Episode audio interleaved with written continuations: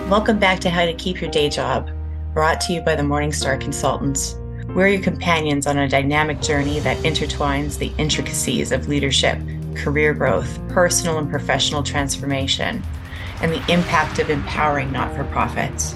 At Morningstar Consultants, our evolution has been shaped by experience and the insights we've gathered. Just as before, we're thrilled to bring you engaging episodes tailored for not for profit leaders and emerging talents. These episodes delve into essential topics like strategic planning, board governance, finance, HR practices, and more, all while nurturing the growth of sustainable, not for profit organizations and fostering vibrant communities. Our exceptional guests will continue sharing their career stories, inviting us into the moments that have shaped their paths. We firmly believe that your career journey is sculpted not only by your professional milestones, but also the life stories that define you. Mark Twain's wisdom holds true. Find a job you enjoy doing, and you'll never have to work a day in your life. Join us as we set forth on a journey fueled by passion, purpose, and profound accomplishment while we work together to strengthen not only careers, but also the fabric of communities. Your time is precious and we're honored to be a part of that journey.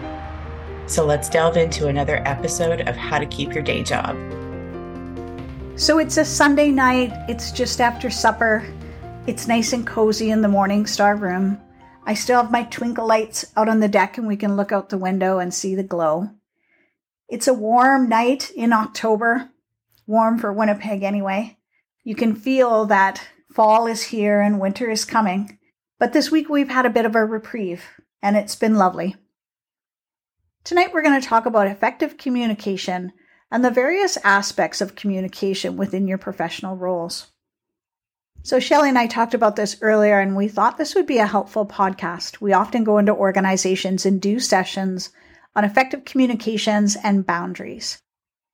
So, I'd like to take you back to an episode in season two. It was episode seven Boundaries Abound Navigating the Complexity of Boundaries in the Nonprofit Sector. So, we're often invited into organizations to work with frontline staff around boundaries and communications. We had done that initial episode on boundaries, and we thought we would finish that off with a session on communication. So, in today's podcast, we're going to explore how effective communication plays a vital role in interactions with clients, families, colleagues, supervisors, that these are essential skills for fostering positive relationships, providing high quality care, and creating a supportive and healthy work environment.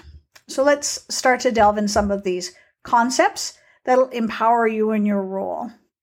So, objectives today. We're hoping that we can help you understand the significance of effective communication in different contexts, learn practical strategies for communication, equip you with knowledge and skills to communicate effectively in various situations. So I think by the end of this, what we're hoping for is that you're better prepared to navigate complex interactions, promote positive outcomes, and ensure the well being of yourself, those you serve, and those you interact with. So, effective communications and strategies. Why does effective communication matter? Effective communication enhances relationships with those around you, your clients, your family, your colleagues. It has a direct impact on the quality of care and the overall work environment. Effective communication is the cornerstone of those successful relationships. When we communicate well, we build trust, we foster understanding, and we create an environment of respect.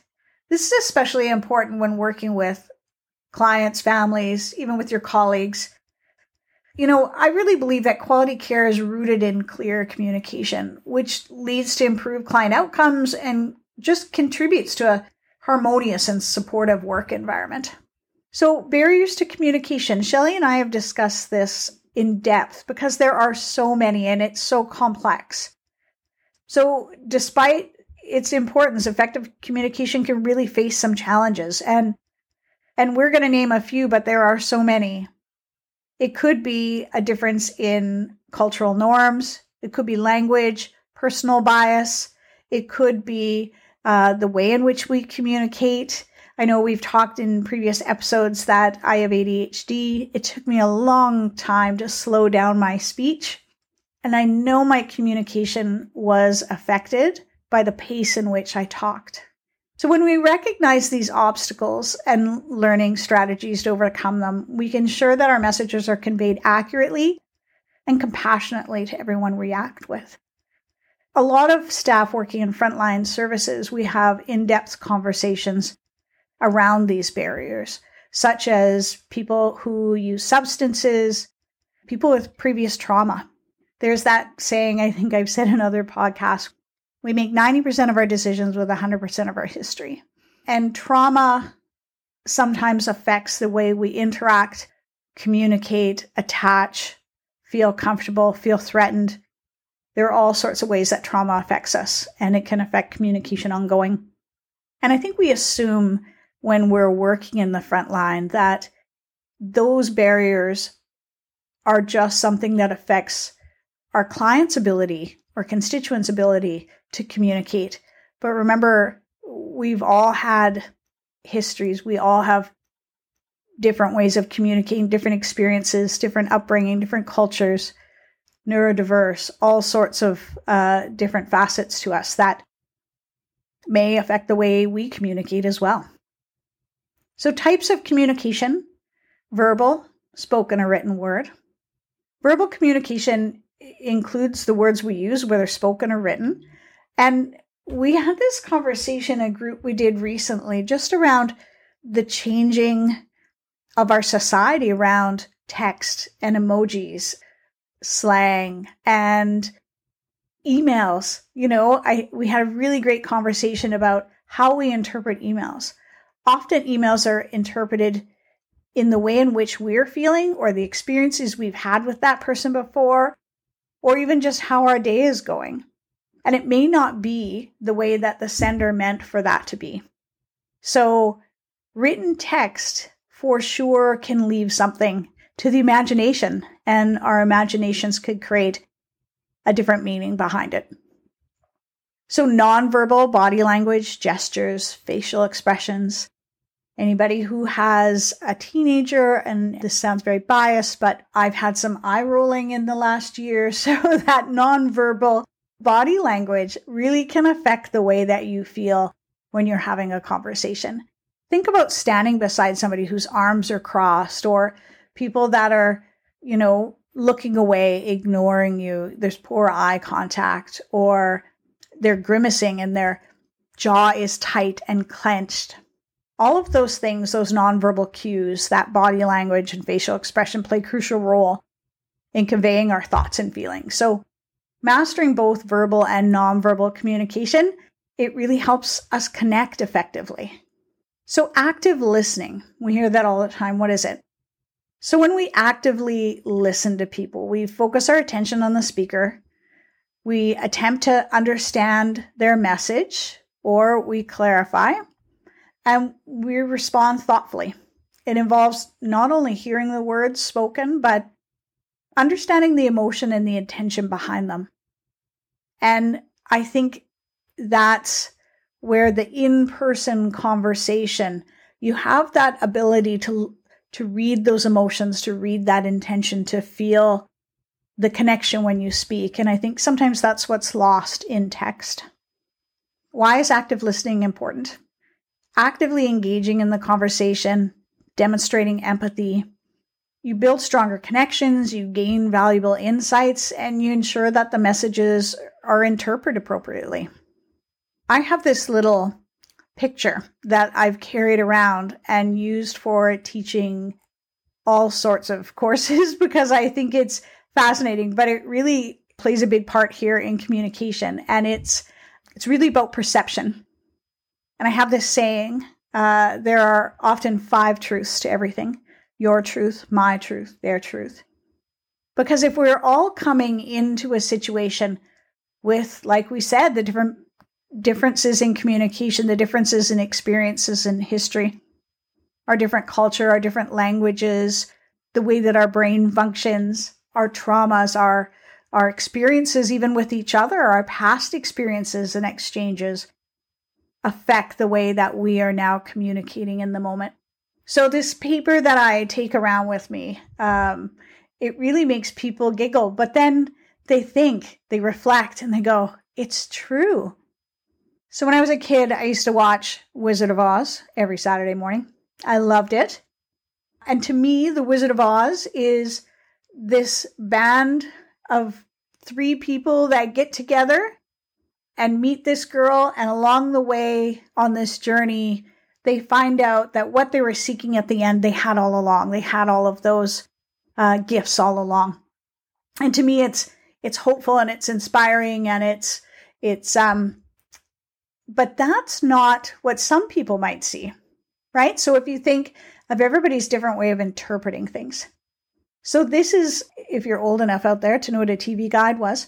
Um, this is like a little picture that would have been in a TV guide in like 1984.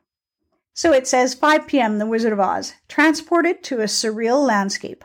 A young girl kills the first person she meets and then teams up with three strangers to kill again.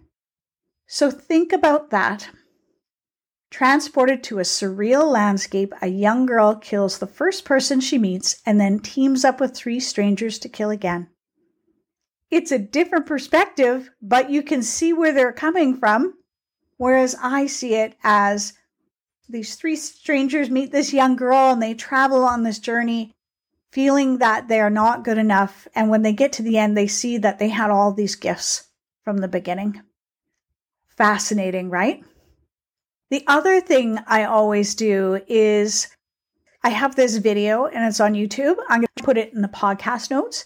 And I've done this activity not through COVID when we're we're online, but when we do these communications in person, we often do this.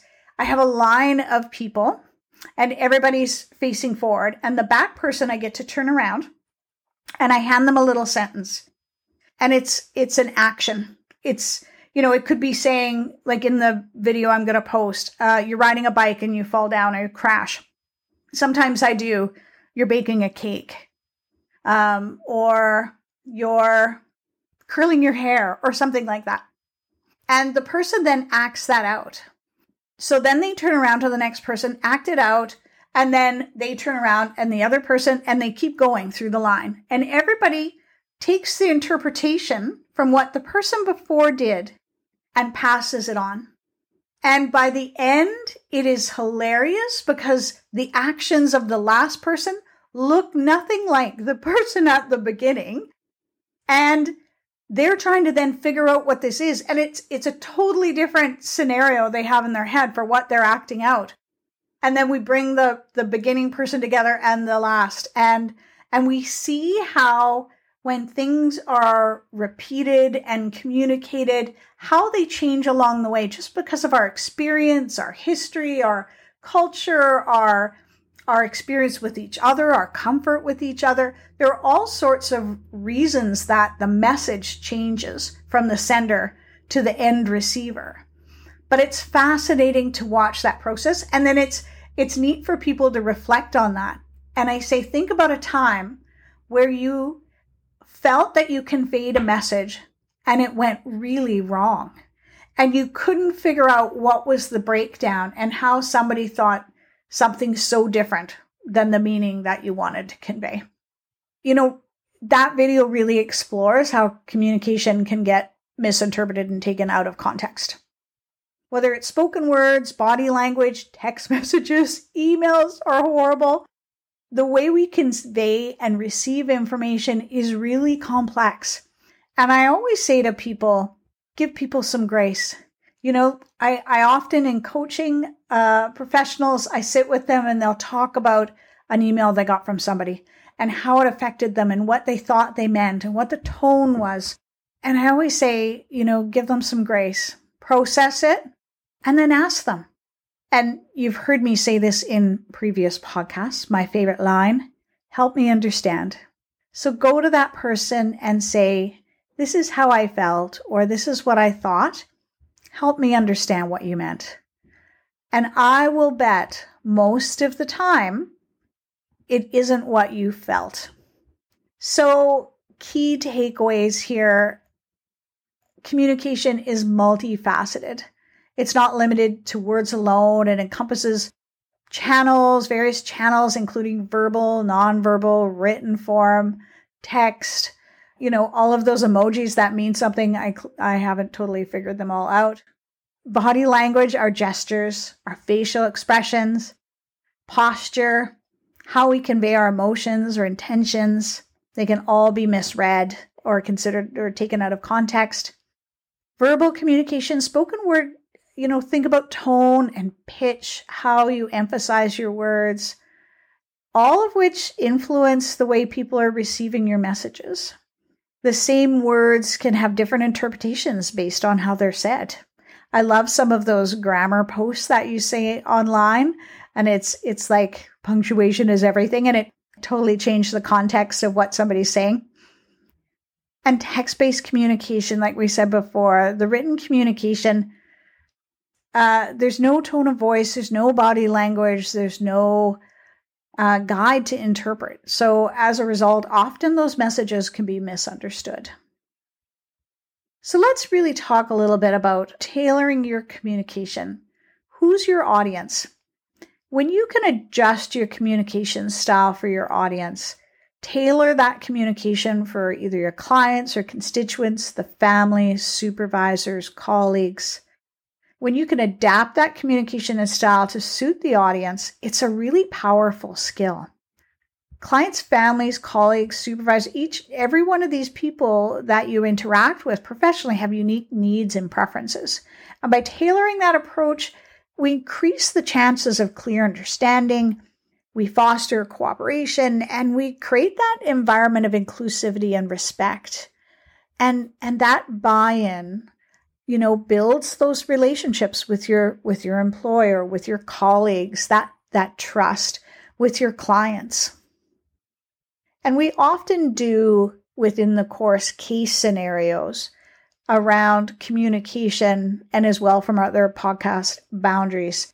We often do case scenarios with some workbooks so people can work them out because there are all different kind of situations that we like to give people to work through to practice kind of tailoring those communications. If you're working with people that use substances, they may have limited understanding at the time if they're really intoxicated. People with cognitive developmental delays. I led for a period of time in a long term care center and communicating with those that have uh, dementia or Alzheimer's. So those are all different scenarios as you work in not for profits and frontline where you really need to tailor your communication. And then, of course, I'll always throw in the consideration around AJEDI, the accessibility, justice, inclusivity, equity, diversity, and inclusion. Be inclusive with your language. So let's talk a little bit for frontline staff around effective communications with families. Families really play a significant role in the care of the clients. That open and empathetic communication with families helps build trust and ensures that everyone's on the same page.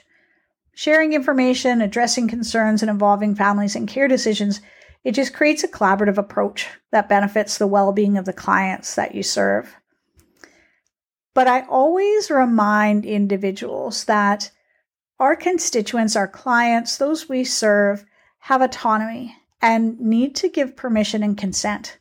So, no matter who you're working with, you always need to check around what you should or can share with any family members.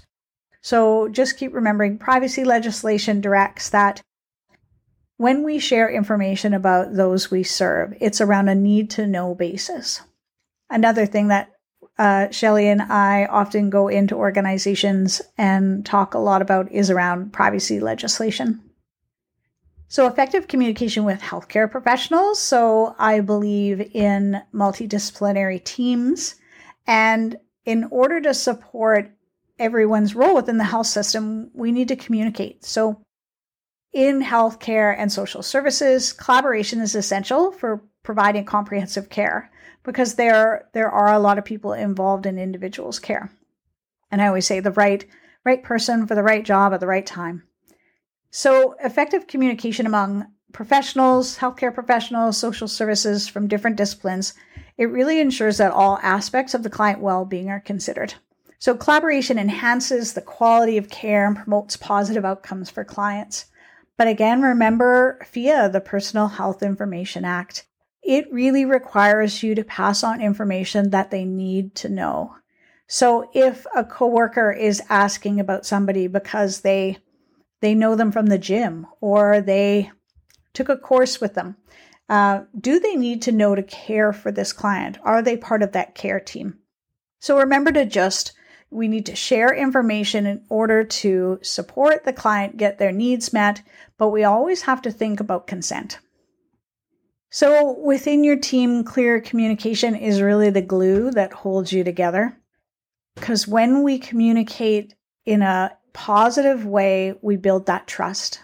And especially frontline, you need to have that, that team and that trust in order to have a healthy workplace. So sharing information, setting expectations, and collaborating on tasks contribute to well functioning teams. So when you communicate effectively, you build the trust, you ensure everyone's aligned towards common goals and, and you support each other. And those teams that create good communication are usually really successful teams. We know that in health and social services, burnout is at a all-time high. And we're all human. It's sometimes easy to snap in an email, write something in a communication book. My grandma used to say something just brilliant. Now, of course, this newspaper isn't around anymore. It was the Tribune. But she used to say, Lisa, if you're comfortable with what you're about to say being on the front page of the Tribune, then you should say it. And if you're not, you should really think about what what you want to say and and think about those that uh, who could be affected by it. And it's true. Every time I'm in difficult situations or I'm just frustrated at work because I had a flat tire or I woke up late or my coffee maker broke or whatever, had had a just a bad day, bad morning. Everything that comes out of my mouth, I always think, is this okay? Could would everybody hear this and think that's that's a good thing to say? Effective communication with managers and supervisors. Open communication with your supervisor manager is really essential for a productive and positive work environment. Share updates, seek guidance when needed, address concerns in a timely manner, demonstrate your commitment to your role and the success of the organization. And when things are wrong, organizations should have policies like respectful workplace, code of conduct. If you're feeling that the communication with your manager or supervisor is unhealthy, look at those policies, review those policies. If you're in a unionized work environment, talk to your union rep. Also, reflect back on your participation in the conversation. And like I said, you know, we often bring into conversations our history, how we've experienced things before, what we're feeling, how our day was. So, you know, when when people communicate, we can all bring our history, our past, our our different ways of communicating, but reflecting on those to see, you know, if there was malice and intent, you know, we always talk about that when I was a union steward and a union president. Do you think there was malice and intent? And we pull apart the situation to really find those five truths. And often it comes down to misunderstandings, misinterpretations. And again, if you feel in a safe environment, you can say, Help me understand. All of us are equals. We're all people. I remember one lesson I learned. Um, it was my first ED job, and I was sitting in my office with a staff member, and they looked really nervous, and they were they were wringing their hands, you know, and kind of scooching around on their seat a little bit. And I said, "What's what's wrong?" And they said, "I'm in the ED's office." And until that moment, uh, it didn't it didn't dawn on me around the um, the power differential that um, would affect that communication and how that person felt. I actually remember physically looking around, thinking, and then, oh, that's me, because I didn't feel that powerful or, you know, that there was any hierarchy, but but that person did, and it, it affected, I'm sure, the way they even communicated. Maybe They were fearful. Maybe they'd had employment before that had, you know, really ingrained hierarchy and maybe wasn't a healthy workplace, maybe a toxic workplace. So, so I'm, it was the best lesson because every time after that I went into a conversation, I thought about how do they feel right now? I'd look around at the environment. I'd make sure I check my tone. I'd think about even what I'm wearing and then think about how to frame things in a way that didn't make people fearful.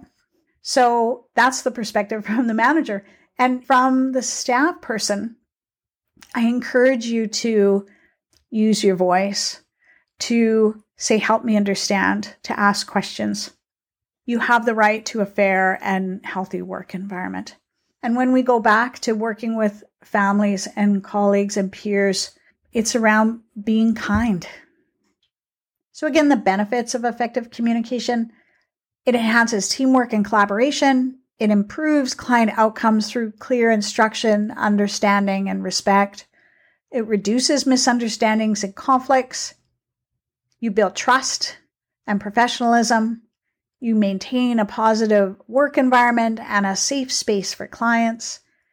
You protect clients and your peers, colleagues, and supervisors. The benefits are really Im- immense. It enhances collaboration, it leads to better client care outcomes. When you incorporate these skills into your interactions, you just contribute to the overall success of your team and your organization. So, as we start to wrap up, Shelly and I will probably go back and forth with a few things, but I just wanted to comment. Um, for sure, some of the tips we talked about today will help you navigate communication challenges. And um, you know, when you reflect back and listen to the the other podcast around setting appropriate boundaries and ensuring the best possible outcomes for you and your clients, there's that little acronym that I quite love. Think. So when you communicate, think. It's like my grandma said about putting it on the front page of the Tribune. Think, is it truthful? T. Is it aligned with facts and reality? Does it reflect accurate information and genuine representation? I have worked in healthcare and social services for a long time. And at many, many, many organizations, we had communication books. And I would say at least 40% of the conflict that happened within the organization came out of how somebody wrote something in the communication book. And I remember when I took nursing, and even before that, when I was a healthcare aide, you had to really be objective and just write what's aligned with facts and reality. So, does it reflect the accurate information and the genuine representation? If not, don't say it, don't write it down. The H. Is it helpful? Does it provide assistance? Does it support or provide valuable insights? Will it contribute positively to the situation or conversation? Does it uplift? Does it empower others? I. Is it inquisitive? Does it encourage curiosity and desire to learn more? Does it promote a sense of exploration and discovery? I always say to people, be curious. When I support new managers and we do our new manager boot camp in our HR session, we do a lot on communication and it really rolls into when we do investigations. So, you know, privacy investigations, employment investigations. Be curious. When you're curious, it shows an investment that you really want to understand what happened. And being curious can usually get to your root cause. Is it necessary? Does it serve a purpose? Is it essential? Is it relevant? Is it meaningful in the given context? Will it add value and contribute to the overall understanding or outcomes? And finally, is it kind? Does it reflect empathy, compassion, and genuine consideration for the feelings or well beings of others? Will it create an environment of respect and positivity, fostering connections and understanding? Because if nothing else, our conversations should be kind, right? So, this is what we go over on our first session in communication. It's really part and parcel with the boundaries. So we often overlap a bit, bring boundaries into communication, bring communication into boundaries. They really do go hand in hand in creating a good environment and being a good care provider or service provider.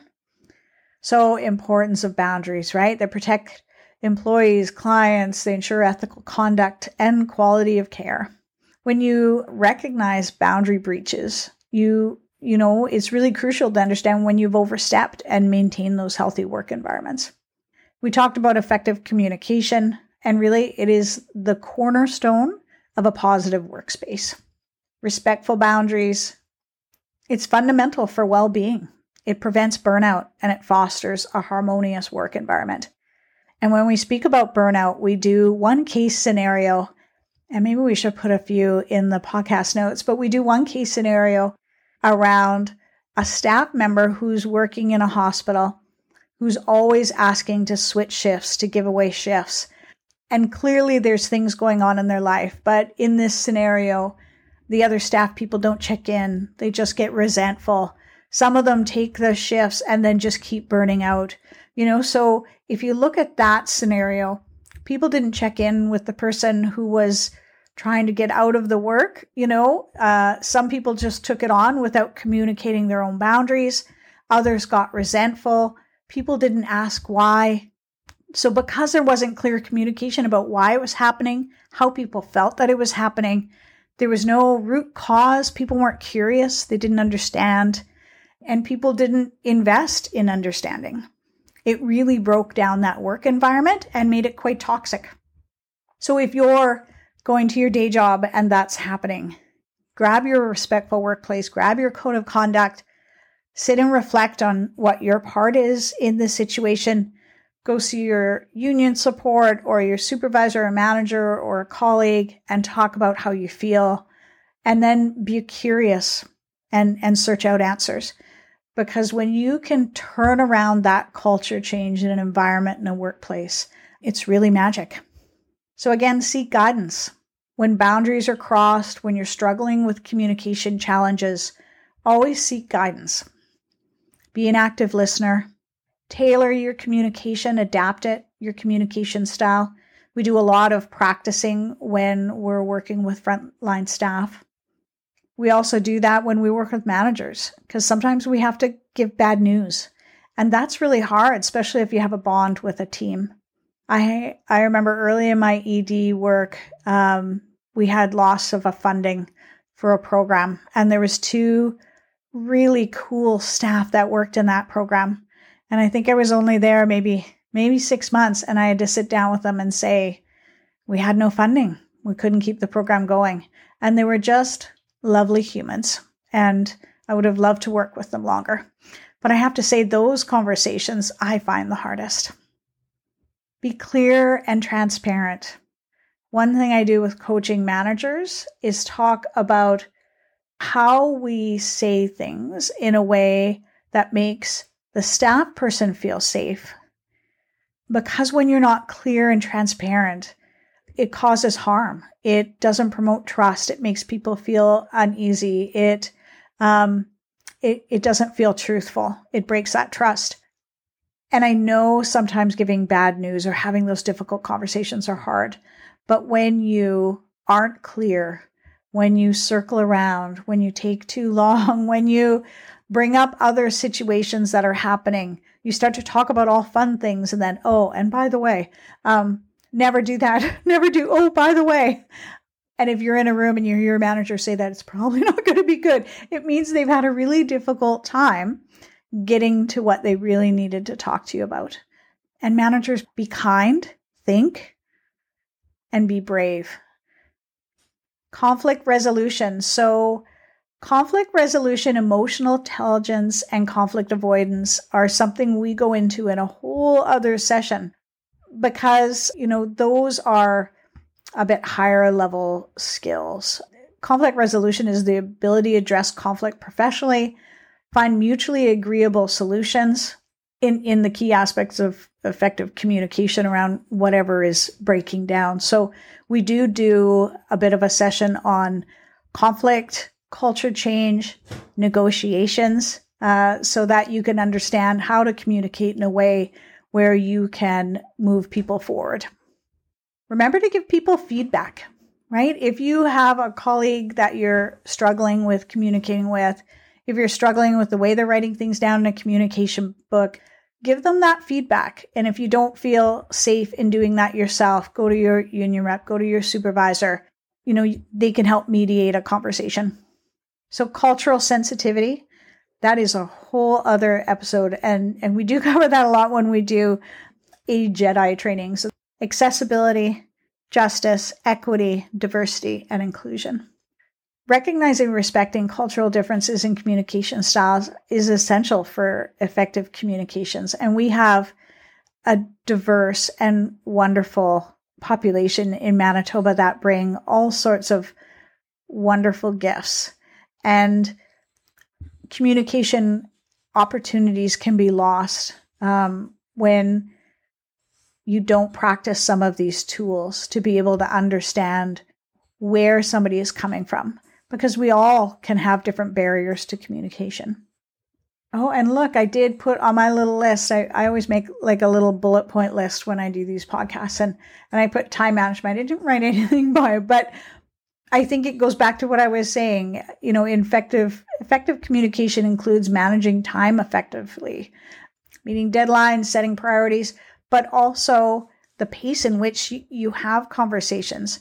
And I see this a lot in, in HR around effectively communicating when somebody's not meeting expectations. You know, people shouldn't find out at their annual performance appraisal that all year long there's been an issue, right? When something's happening, we need to talk about it in the moment. We need to talk about it when it's happening. And and that's part of that respect and communication. You owe it to each other to have these conversations in a timely way. And again, you know, conflict avoidance, we do a, a longer session on that as well around knowing when to engage in communication to prevent conflict. Um, it's a valuable skill, knowing how to maintain your cool, uh, to know when to take opportunities to talk and when to regroup and come back. And I think that's part of experience with communication. You you get to understand when is the right time. When are people able to have that conversation. Uh, you've heard me talk long enough, and Shelley has spent most of her career around communicating and helping people understand communication. Thanks for that, Lisa. And now to summarize effective communication involves conveying a message clearly and accurately to a recipient or audience, ensuring mutual understanding. It encompasses strategies like active listening, clear expression, seeking to understand, self awareness, nonverbal cues, and feedback. Also, considering the context and the needs of the audience to achieve the desired outcome. This quote really made me reflect on how important it is to be aware of our own health and well being, how crucial it is to remember that our historical experiences can impact our ability to communicate today. Emotions play a significant role in our ability to get our message across, and they influence both the sender and the receiver of that message. They can either enhance or hinder how effectively we communicate. Positive emotions like empathy and enthusiasm can foster understanding and connection, while negative emotions such as anger or fear can lead to misunderstandings, conflicts, or even barriers to communication. It's crucial to be aware of and manage our own emotions and consider the emotional state of the other party for successful communication. And remember, it's a learning process. With improved awareness, the use of effective strategies, and seeking the necessary support, mastering effective communication can indeed become a less stressful and more achievable skill embracing these approaches can empower individuals to navigate various communication challenges and enhance their overall communication abilities. Absolutely, Shelley. Communication can be really difficult. Have those hard conversations, be brave, have the courage to be vulnerable. Giving ourselves grace as we learn is also essential. It gives us room to make mistakes and there's growth in the journey. Remember, grace is never wasted on ourselves or others. And when in doubt, be kind. As we bring this episode of How to Keep Your Day Job to a close, let's reflect on the pathways to success that we've explored together. Our journey encompasses the tapestry of career growth, the art of effective leadership, and the metamorphosis of personal transformation, the building blocks of community development, and the impact of empowering not for profits. May the insights shared in this episode serve as sparks that ignite you forward momentum. Whether you're forging your career path, leading with purpose, nurturing a not for profit, or contributing to the health of our communities, Morningstar Consultants are your dedicated partners throughout this remarkable journey. Explore our website at morningstarconsultant.com and follow us on social media. Our dedication extends beyond personal triumphs. We're devoted to nurturing thriving organizations and amplifying the influences of leaders who catalyze meaningful change. Discover our tailored courses, business consulting, interim ED support, and coaching services to cultivate enduring transformations. If your aspirations are as unique as your journey, don't hesitate to reach out. We're here to collaboratively design strategies that resonate for your ambitions. Thanks for being a valuable member of our podcast community. As we eagerly anticipate our next episode, please continue embracing your passions, uplifting those around you, and weaving your own unique tapestry to be an extraordinary force for positive change.